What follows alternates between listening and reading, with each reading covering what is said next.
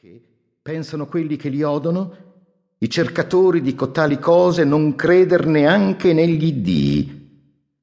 E poi questi accusatori sono molti e m'han già accusato da molto tempo, parlando in quell'età a voi nella quale molto credevate per essere fanciulli, alcuni giovinetti, e mi hanno accusato, me assente, niuno difendendomi.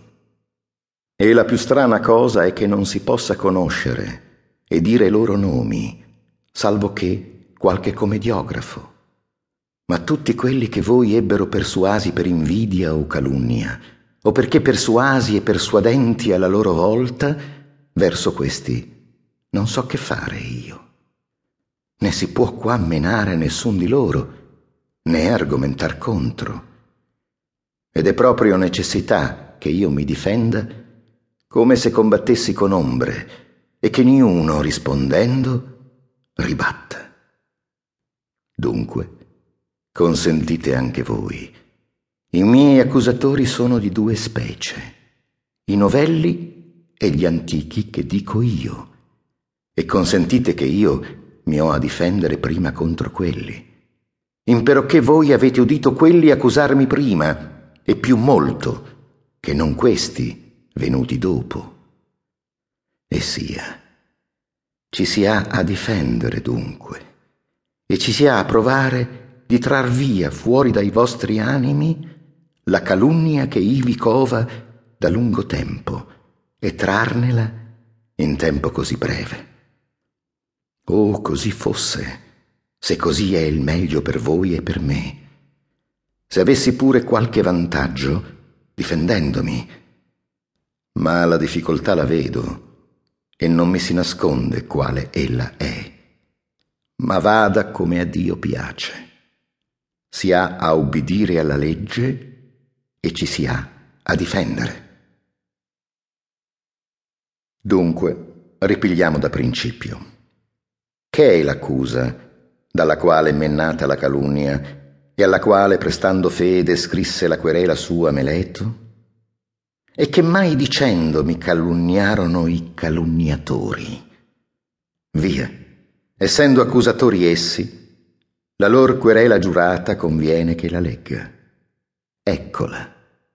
Socrate fa rea opera e temeraria, cercando le cose sottoterra e quelle su in cielo, e le più deboli ragioni facendo più forti, e questo insegnando agli altri.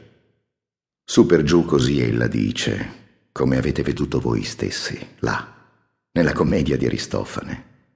Un Socrate sé girante per aria, e di camminare per aria gloriantesi, e predicante altre molte ciance, delle quali non so nulla io, né punto né poco.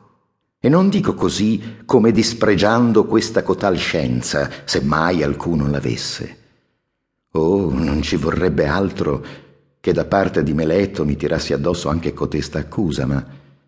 Oh, Ateniesi, io non ne so nulla. E invoco a testimoni il più di voi.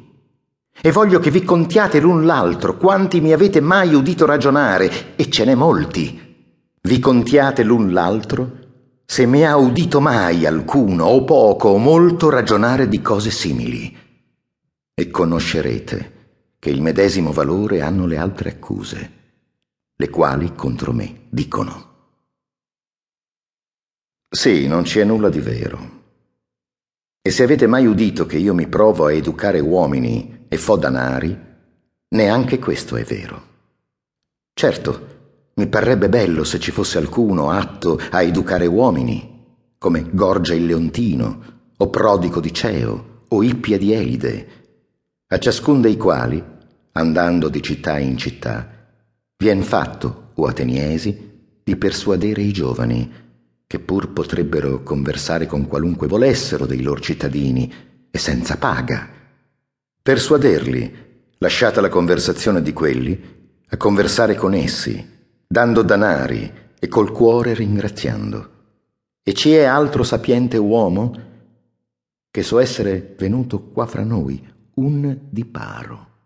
So questo perché Ema venne da